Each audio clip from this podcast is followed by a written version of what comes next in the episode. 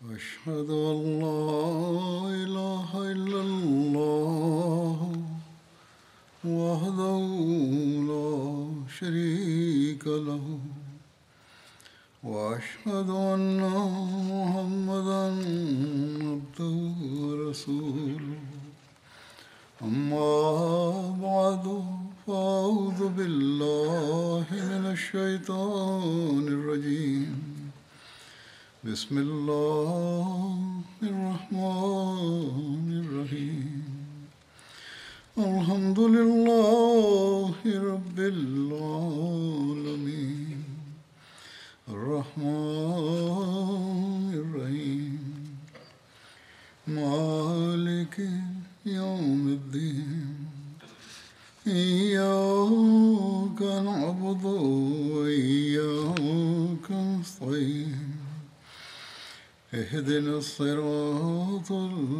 المستقيم صراط الذين أنعمت عليهم غير المغضوب عليهم ولا الضالين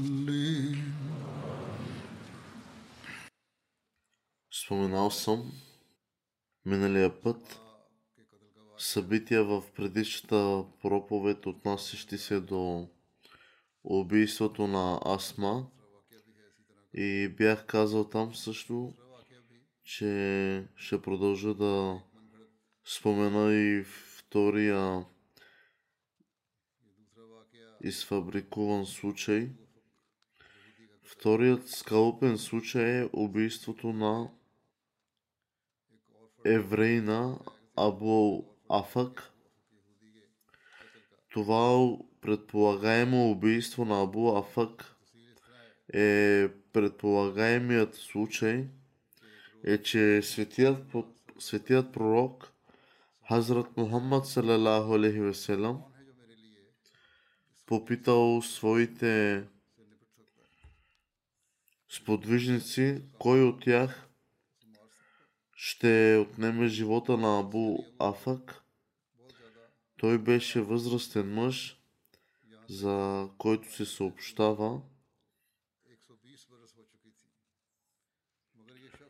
че на 120 години, който се подиграваше на светият пророк, Хазрат Мухаммад салалаху алейхи със своята поезия, Хазрат Салим бин Умер Разиалан Анху, който също е участвал в битката при Бадър, се изправи срещу този въпрос на светият пророк Салалаху алейхи и казал, че или ще отнемеш живота на Абу Афак, или ще загубиш своя собствен в това начинание.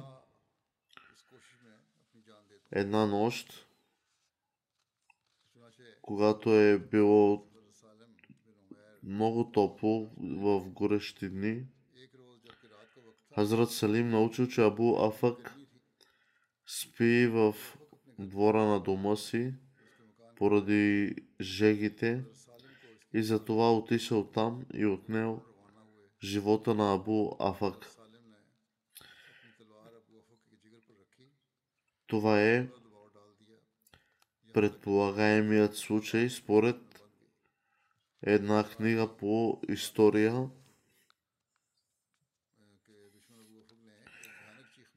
Това събитие не е подкрепено от нито един, един авте, автентичен източник,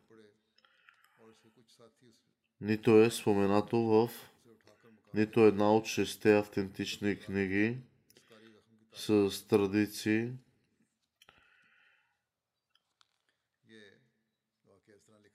както в стиха Сита, не, се, не е споменато никъде. Споменато е в някои исторически книги, но повечето автентични исторически книги не споменават този случай.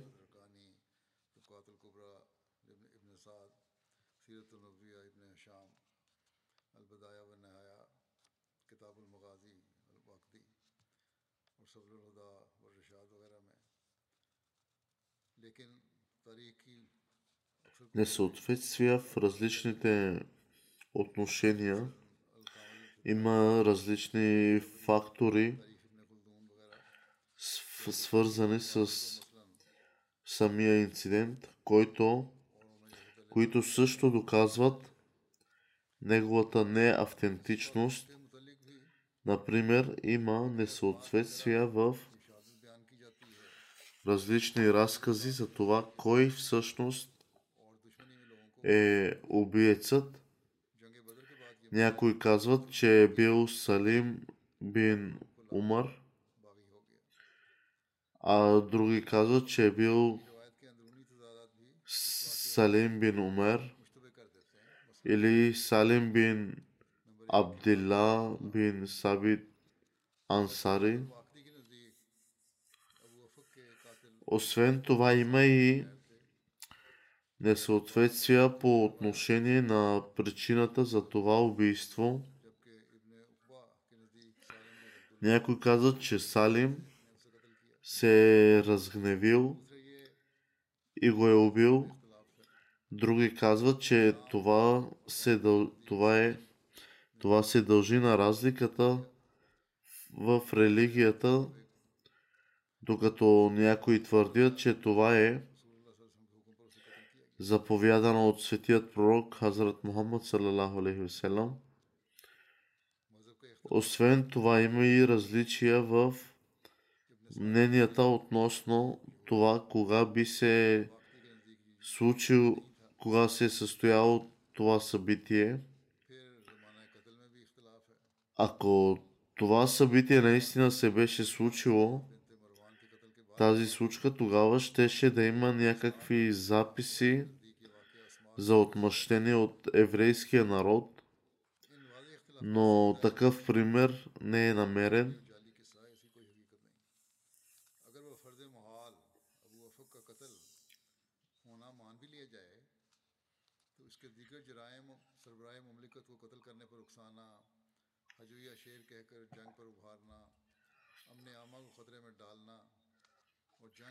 както днес дори подобава закона, че ако човек отнеме човешки живот, би трябвало да се отнеме и неговия, т.е.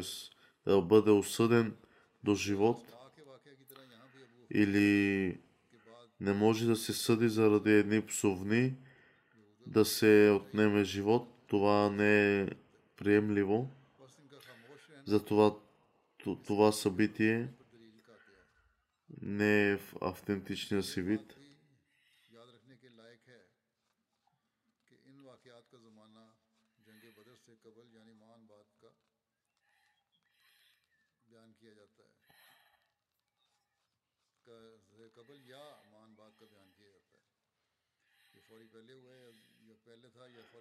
حضرت مرزا بشیر احمد رضی اللہ عنہ е написал за изфабрикуваните инциденти след събитията от битката при Бадър, Лакиди и други историци са написали два инцидента, които никъде не могат да бъдат намерени сред книгите на хадисите и автентичните исторически записи,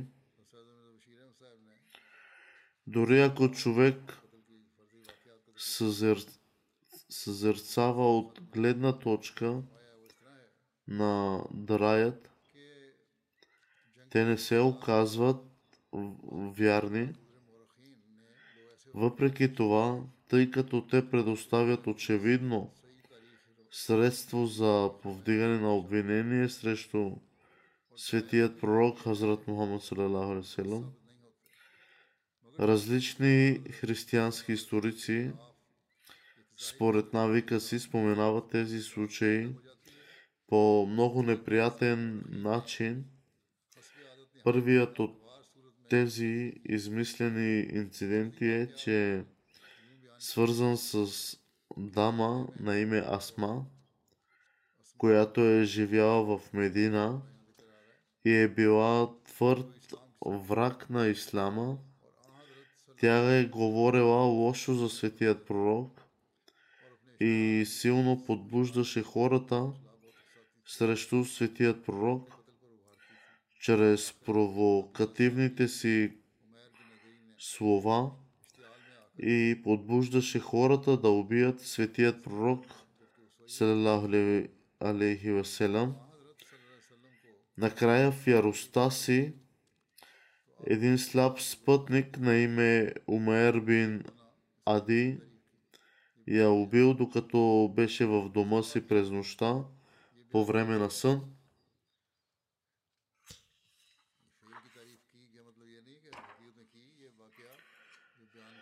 Когато светият пророк салалаху алейхи веселам бил информиран за това събитие, светият пророк не го порицал, по-скоро по някакъв начин. Втория инцидент е, който бе споменат, е този на възрастен евреин на име Абу Афак, който е живял в Медина.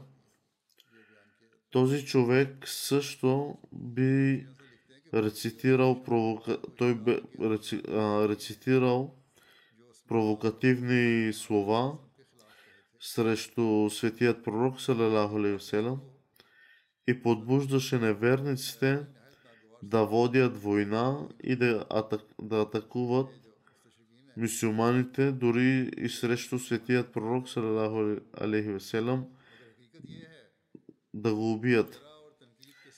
В крайна сметка той също беше убит от сподвижник на име Салим бин Умер в яростта си през нощта, докато беше на верандата в собствения си дом.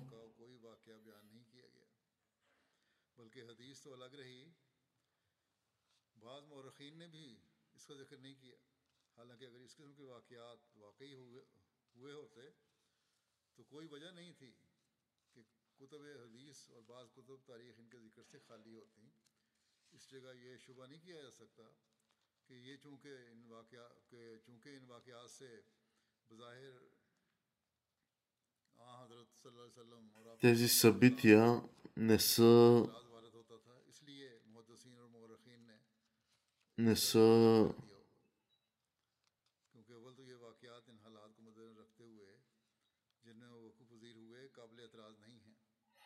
споменати в хадис поради под обвиняването на светият пророк и неговите сподвижници към с обвинение за убийство е грешно да се каже, а по-точно, защото това не се споменава никъде, е се има предвид, че те не са запазени в своя автентичен вид, т.е. дори днес има хадиси, които са слаби в своето предание, т.е. Не, не доказват, може би е, е с, имат слабост към уверяването на човек. Вахиди и Ибни Хишам дори са написали някои от провокативните думи, които Асма и Абу Афак са съставили срещу светият пророк Хазрат Мухаммад салалаху и неговите сподвижници. Сър Уилям Муар и други написаха в своите книги два случая по много неприятен начин. Истината обаче е, че те украсиха своите книги под, с тези два случая. И истината обаче е, че в лицето на контрола и критиките тези инциденти дори не могат да бъдат доказани и днес, че изобщо са се случили, първият аргумент, който поставя под съмнение автентичността на тези два инцидента е, че те не се намират никъде сред книгите на хадисите. С други думи, няма нито един хадис, в който да се споменава подобно събитие, заедно с имената на убиеца или жертвата. В интерес на истината, оставяйки хадисите на страна, дори различни историци не споменават тези инциденти, като се има предвид, че ако инциденти от това естество действително са се случили, няма причина книгите на хадисите и различни исторически книги да бъдат празни за тях, т.е. да не присъстват в да не са записани в тези книги. В този случай не може да се спе, спекулира, че тъй като едно обвинение е паднало върху светият пророк Хазрат Мухаммад салалаху и неговите сподвижници, мухаддисите и различни историци вероятно са пропуснали тези събития. Причината е, че първо обстоятелствата, при които са се случили тези събития, не са спорни. Второ, всеки човек, който притежава дори елементарно изучаване на хадисите и историята, не може да забрави факта, че мусулманс, мусулманските мухадиси и историци никога не са пропускали а, разказ, т.е. събитие и думи, които се предават само на базата на това, че очевидно може да изглежда, че повдига възражение срещу ислама или основателя на ислама, тяхната сигурна практика беше, че те никога няма да се колебаят да разкажат всичко, което намерят за автентично и същинно по отношение на Раваят, само поради неговия предмет, в интерес на истината, практиката на някои мухадиси и на повечето историци е, че те честно включват в своите колекции всяко предание и думи, което изобщо е достигнало до тях и каквото са чули и видяли относно светия пророк, салалаху алейхиселам, и неговите сподвижници. Дори ако беше слаб и ненадежден, както по отношение на раваят, така и дараят, има такива хадиси, които са слаби, тогава те биха оставили на преценката на теолозите, те да преценят дали и учените изследователи от по-късно време да направят разлика между автентични и слаби хадиси, разкази. Нещо повече, като правеха това, тяхното намерение беше всичко, което се приписва на светия пророк Салалаху и неговите сподвижници, независимо дали изглежда вярно или не, да не бъде пропуснато от включването поради тази причина всички видове надежни и ненадежни разкази и събития, събрани в ранните произведения на историята. Това обаче не означава, че всичко е приемливо по- по-скоро. Сега е наша работа да правим разлика между слабите и автентичните. Няма дори капка съмнение, че всеки мусулмански мухадис, историк, някога е пренебрегнал разказ и събитие само на базата на това, че очевидно изглежда противоречие с величието и ученията на светия пророк или неговите сподвижници, или защото в резултат на това обвинение пада върху светия пророк, или ислама, както такива са споменати екзекуциите на Кааб бин Ашраф и Абу Рафи, еврейнат, който напълно наподобява така наречените инциденти с Асма и Абу Афак и които ще бъдат споменати по-напред на съответните места във всички книги на хадисите и историята с пълна яснота и подробности и никой мусулмански разказвач, мухадис или историк не е пропуснал да ги спомене. При тези обстоятелства след екзекуцията на Асма и Абу Афак, евреинът не са споменати в нито един хадис и след това различни историци, сред ранните историци също мълчат по отношение на този въпрос. Почти ясно е установено, че това са измислени истории, които по някакъв начин са намерили място в различни разкази и по този начин са станали част от историята. След това, ако човек проучи под, подробностите на тези приказки, тяхната изфабрикувана природа става още по-очевидна. Например, в случая за Асма, името на убийца, както се предава от Ибни Саад и други, е Умер бин Ади, обаче за разлика от това името на убийца, както се предава от Ибни Дурейд, не е Умер бин Ади, а по-скоро името е Гашемир Сухели, обявява и двете имена за неправилни и твърди, че в действителност Асма е била убита от собствения си съпруг, чието име е свързано като Язид бин Заид в различни разкази.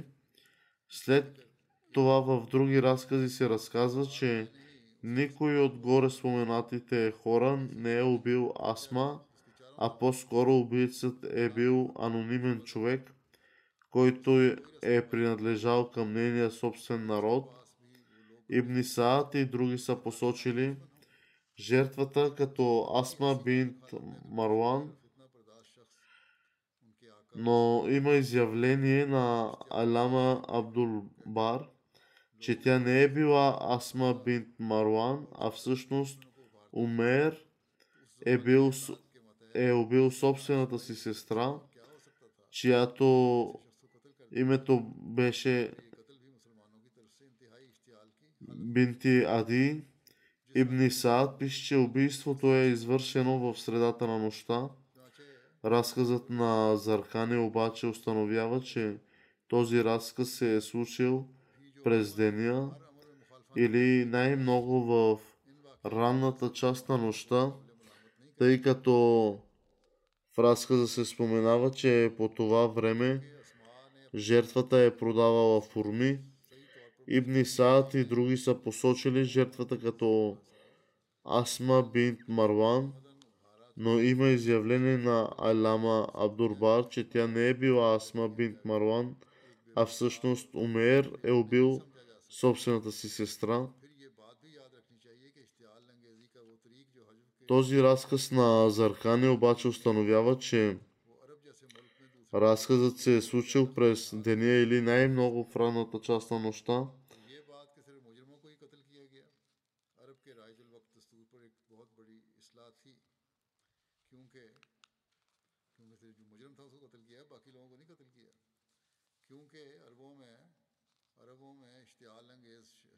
Втория инцидент е екзекуцията на Абу Афак. За това събитие Ибни Саад, Лахиди и други са написали, че името на убийца е Салим бин Умер. Въпреки това в някои предания името му е записано като Салим бин Амр докато Ибни Акаба споменава името Салим бин Абдулла. По същия начин по отношение на жертвата Абу Афак и Ибни Саад пише, че той е еврейн и докато Лахиди не го описва като такъв, след това се установява, както и Ибни Саад, така и от Лахиди, че Салим е убил Абу Афак от гняв по собствено желание И въпреки това е в едно пред- предание се разказва, че той е бил екзекутиран по нареждане на светият пророк, васелям, дори по отношение на времето на екзекуцията. Ибни Саад и Вахиди го поставят след екзекуцията на Асма. Въпреки това Ибн Исхак и Абур Раби твърдят, че това се е случило преди екзекуцията на Асма. Всички тези противоречия водят до силното съмнение, че тези приказки са измислени и неверни, или ако има някаква истина в тях, тя е толкова неясна, че не може да бъде предадено твърдение по отношение на нейните подробности и природа. Друг аргумент, който установява, че тези инциденти са неверни, е, че епохата, в която се казва, че са се случили и двете тези истории, е една по отношение на която всички историци са единодушни, че до този момент все още не е възникнала конфронтация или спор между мусулмани и евреи. Историята установява, че газва Бану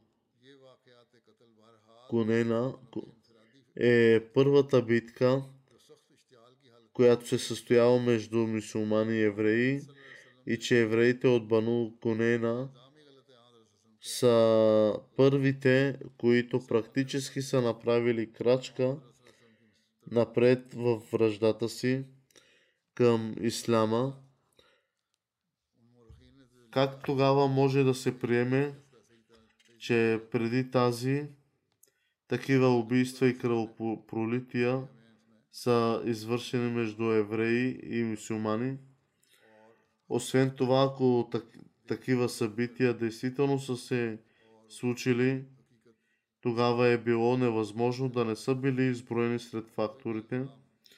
Най-малкото еврейският народ, който би могъл да се възползва, да се възползва от очевидната възможност да повдигне обвинения срещу мусулманите, въз основа на тези събития, че мусулманите са били тези, които първоначално са провокирали физическия конфликт, би вдигнал недоволство заради тези,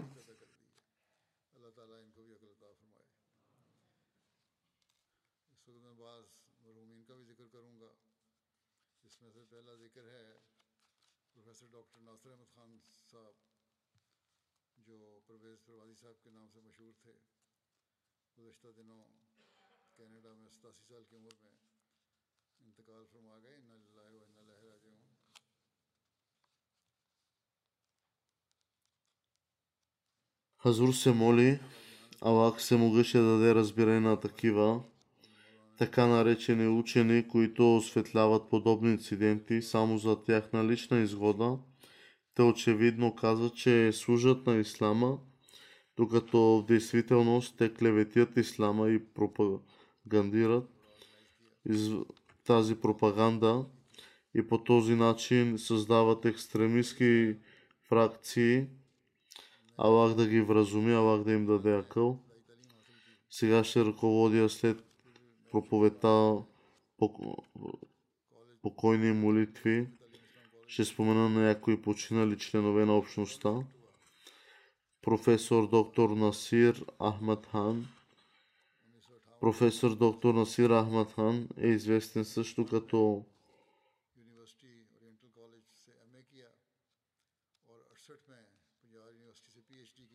Парвас наскоро почина в Канада. Той е роден в Кадиан и е син на мисионер Молана Ахмад Хан Назим – той е получил докторска степен от Пенджабския университет. Започва да преподава в различни държавни училища и започва да сътрудничи и на различни литературни издания. По-късно той посвещава живота си и започва да преподава в ислямски колеж Тамил- Талимул Фрабва, където също служи като ръководител на отдела по урду. Той продължил да преподава в Япония, където също оказал служене, като помага за установяването на общността Ахмадия в Япония. След завръщането си в Пакистан, той преподава в различни колежи на Рабва. Той обаче среща една голяма съпротива, поради което е принуден да емигрира от Пакистан, поради това, че е бил Ахмади, дори е бил и задържан. Първо той отиде в Обединеното кралство, а след това под ръководството на халафът той зами, замина за Швеция, където продължил да преподава в колеж. Той също така е служил в комитета за Нобелова награда за литература. Бил е, след това емигрирал от- и в Канада.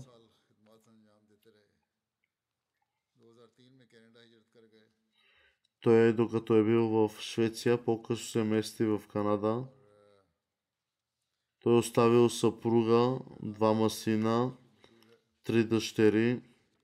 Съпругата му казва, че тя е писал, че той е бил лоялен и верен съпруг, който се е грижал много за семейството си. Винаги се е усмихвал, независимо от обстоятелствата, бил е спокоен човек. Той изпитваше дълбока любов към халафът. Никога не ме е спирал от хидмат, от служене на вярата си. Той е продължил да пише на Хазур, на Него светейшество, до последните си дни писма. Той об- обичаше свещения Коран и редовно рецитирал цяла част от Корана всеки ден. Той също така вдъхнал любов към халафът в своите деца, в тяхните сърца, да обичат халафът, да имат пряка връзка с халафът. Той показа на своите деца и внуци какво означава да имаш връзка с Аллах до последните си мигове, в, въпреки силните болки и коварната си болест. Той непрекъснато казваше Алхамдулила, цялата възхвала принадлежи на Аллах. Хазур казва, че аз се моля за него.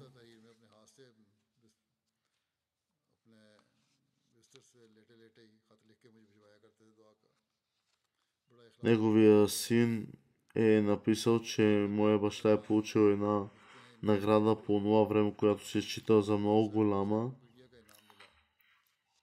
Освен това е получил и златен медал относно литература, но поради своята вяра, че е бил Ахмади, не бе той не бе извикан да му дадат наградата.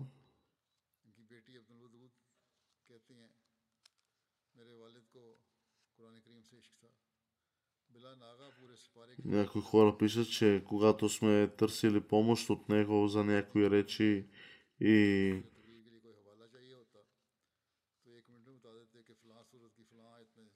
той е винаги давал доказателства на, и с стихове, с номера и аяти.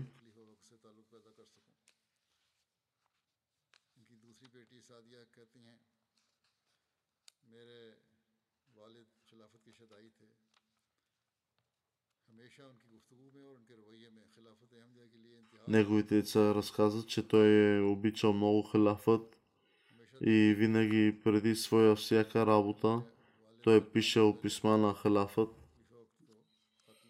до последните си мигове от живота си. Той е пишел до последно писма на халафът.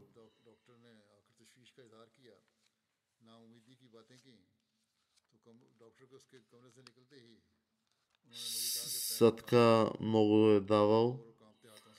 Колкото е имал в джоба си, толкова е давал съдка, Бил е редовен в своята съдка.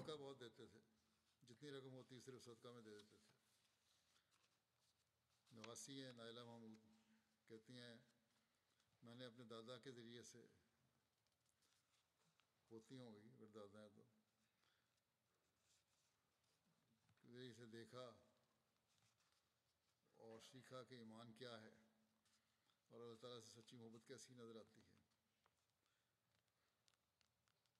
नहीं नवा- नवासी हैं तो नाना थे इनके जफर महमूद इनके वालिद हैं Неговите роднини разказват, че той до последно в своя дъх е дигал своя пръст и е засвидетелствал, че няма друг Бог освен Аллах и Мухаммад Салам е негов пророк. Той е обичал много Аллах, Имаме истинска вяра в сърцето си. Нека Аллах му даде милост и опрощение и добро място в рая и неговите добрини да последват неговите наследници. Другото погребение ще бъде на Шариф Ахмад Бати, শরীফ আহমদ বতি সাহ এ সিন্না আমির খান от Рабва. Оставил е своята съпруга и двама сина, две дъщери. Един от синовете му, Тахир Бати, е мисионер в Сиера Леон. Бащата на Шариф Ахмад Бати е приел Ахмадия след като осъзнал неговата истинност, когато пророчеството на Лекрам бе изпълнено. Шариф Ахмад Бати работеше в текстилна фабрика.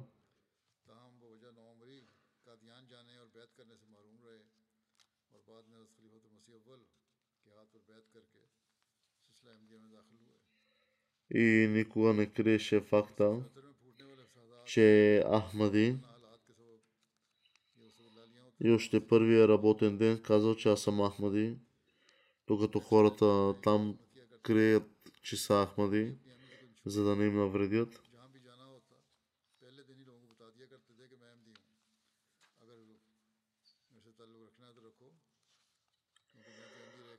Въпреки, че се е сблъскал с опозиции не веднъж, много веднъж някой до дошъл при него и започнал да го използва и да го наранява с обиден език за обещания Месия.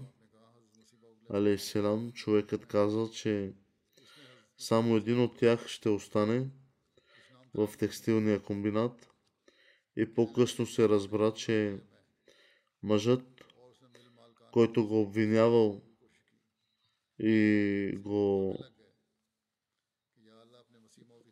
наранявал,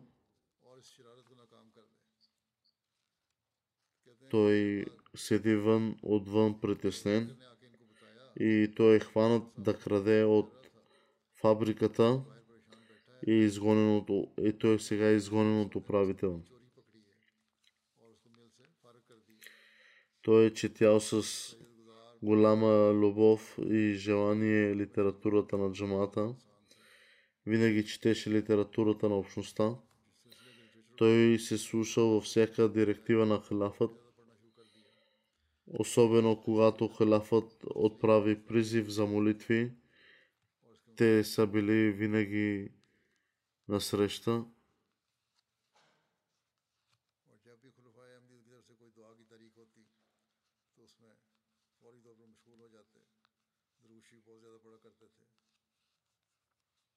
Неговите деца разказват, че като сме се връщали от училище, той винаги е насърчавал да четеме Друг Шериф. Нека Аллах му даде милост и опрощение и търпение на неговото семейство.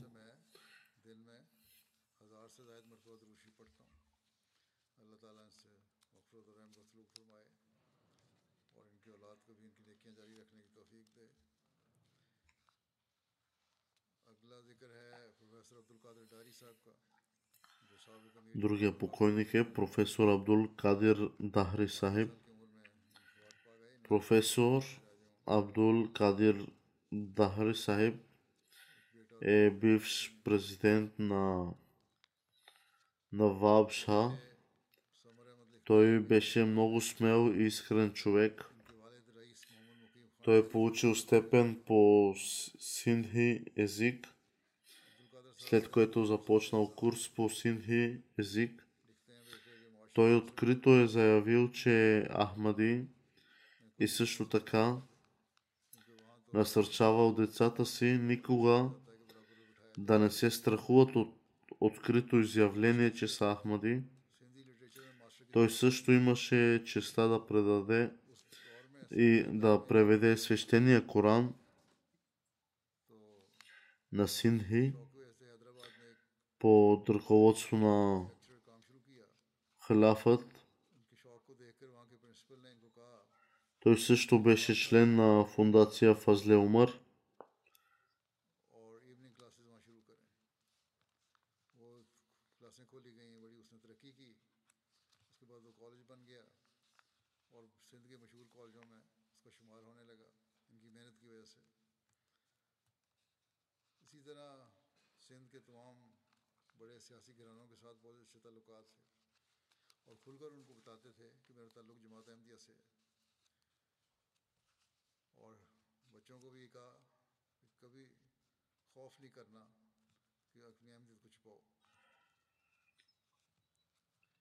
Под ръководство на третият халиф, той получил честа да преведе Корана на синт –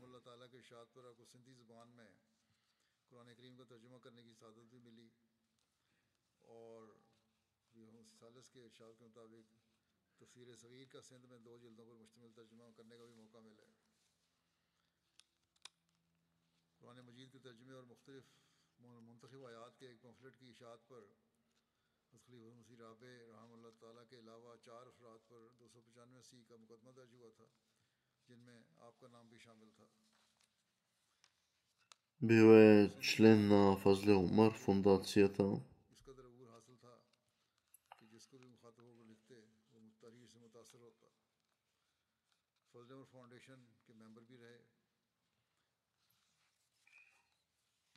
Бил е социален човек. Написал е и книга на синди език.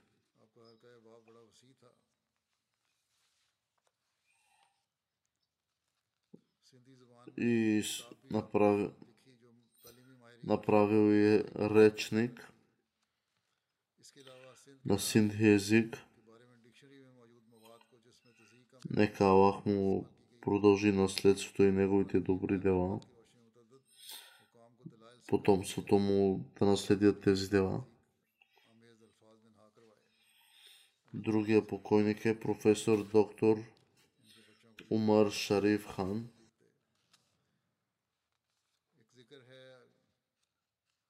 Той е бил муси,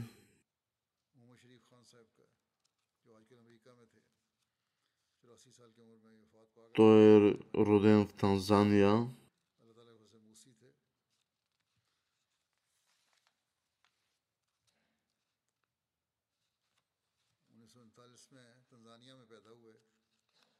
Починал е наскоро в САЩ. Той е, защитава докторска степен по зоология. Получил е златен медал. След това служи като професор в колежа Талимул Ислам.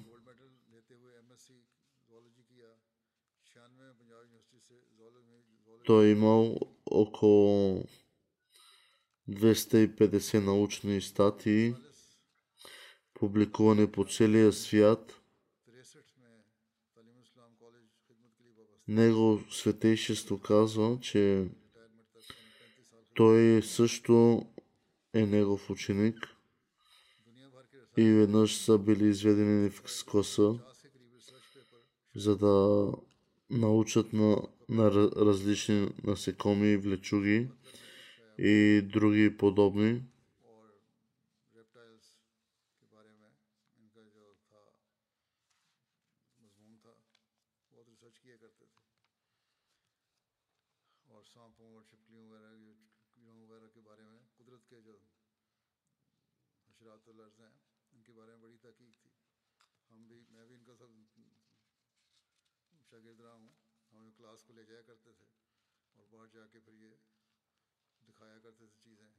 През 2002 година е награден за зоолог на годината в Пакистан.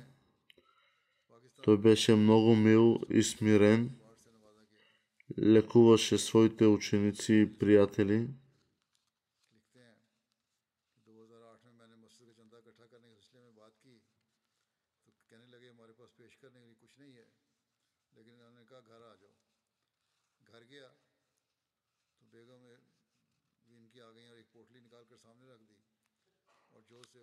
Той е правил голями жертви и дарения. Някои учени от САЩ и Канада отидоха да го видят в Пакистан и удостовериха, че няма по-експерт от него. Той редовно кланяше намаз, изпълняваше своите молитви, спазваше пости и четеше свещеният Коран.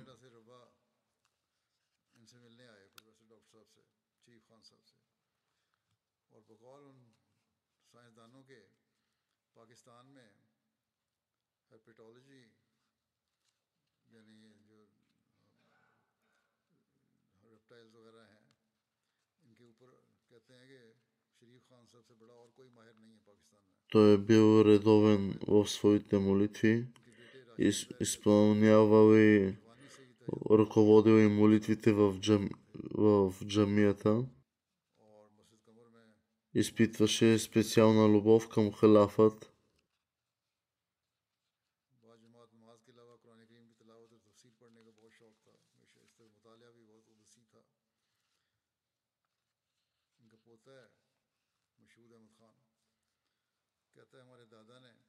неговите внуци казват, че нашия дядо е бил примерен човек и не е научил и казва, че ако искат доказа, доказателството за съществуването на Бог, може да го намерите в природата отвън.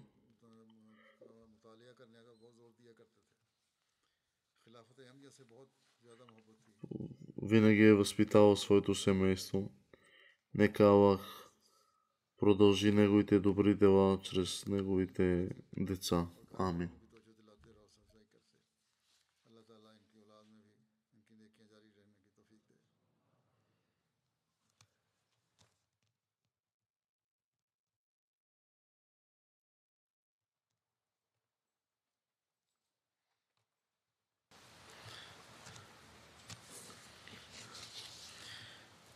الحمد لله الحمد لله نحمده ونستعينه ونستغفره ونؤمن به ونتوكل عليه ونعوذ بالله من شرور أنفسنا ومن سيئات أعمالنا. من يهده الله فلا مضل له ومن يضلله فلا هادي له. ونشهد أن لا إله إلا الله. ونشهد أن محمدا عبده ورسوله. عباد الله رحمكم الله.